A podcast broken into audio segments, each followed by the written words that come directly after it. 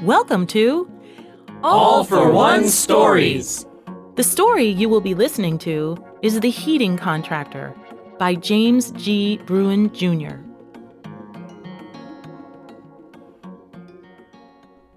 Looks like a heating contractor. said the elderly man, peering from behind the curtains that covered the picture window in the small living room of the secluded cottage in the deep forest. At least that's what it says on the side of the truck, Greta. Rocking gently in a chair, his sister looked up from her knitting.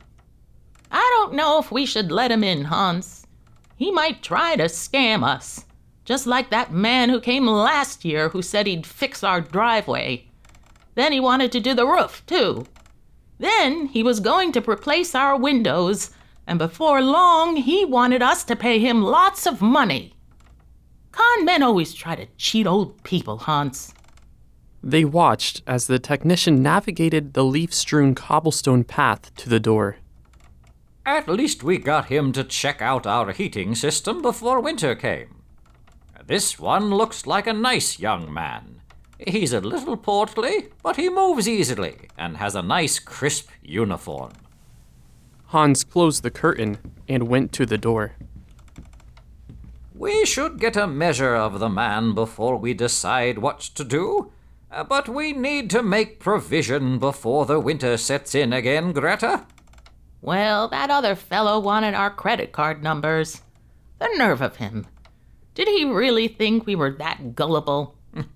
Thank heaven we don't have any credit cards. Whatever you decide will be all right, dearie. Just be sure to offer him some candy. Hans unchained the door and opened it before the man was able to knock. Crisp autumn air flooded the cottage. Once the repairman explained that he was offering a complimentary, no obligation inspection of the home's heating and air conditioning system, Hans let him in, noting that their home was not air conditioned, but had a custom made gas furnace. The repairman carried a small hard plastic toolbox. He donned paper shoe covers before entering. The three chatted briefly in the living room. The two men remained standing. Greta continued rocking. The knitting needles flew rapidly the entire time.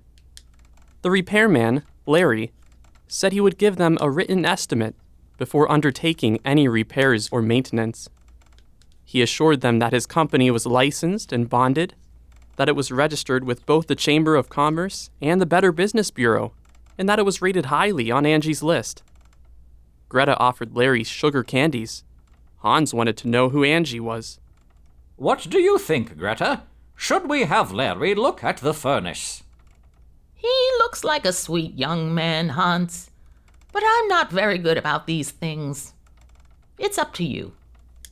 The cottage had no basement. Hans led Larry through the kitchen to an alcove that housed the furnace. I've never seen a unit like this or this large. I could almost walk into it. I like the window that lets you see inside. Custom built, you say? Yes, we replaced the one used by the old crone who lived in the cottage before us. The people who built it for us thought we were overbuilding, but we like it. It works well. Larry placed his toolbox next to the furnace, emptied his pockets of phone and keys, turned the gas cock to off, and set about inspecting the furnace. Electric ignition. I don't see many of those. Custom built, just the way we wanted. Do you mind if I watch? Not at all. If I see any problems, I'll point them out to you. A large double paned window covered much of the door to the furnace. Larry unclasped the door and swung it open. He looked about the interior with the aid of a small flashlight. Hmm. What an unusual configuration. That looks like an oven rack in there. Larry leaned inside for a better view. Hans quickly shoved Larry in, shut and relocked the door, and turned the gas cock back to on. Ignoring the muffled screams emanating from inside the furnace, Hans retreated to the kitchen where, standing on a stool to reach above a cabinet, he toggled a switch from heat to cook. He set the control at 250 degrees Fahrenheit before climbing down. Greta called to him from the living room. How's it? Very well, Greta. It'll take a while to cook, but we'll be well provisioned for the winter. Did you remember to get the keys?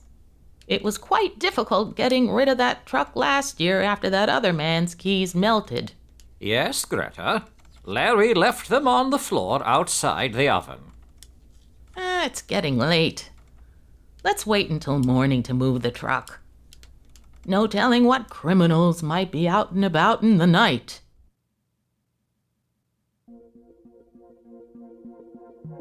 That was The Heating Contractor by James G. Bruen Jr., directed by Greta Lynn Darkey.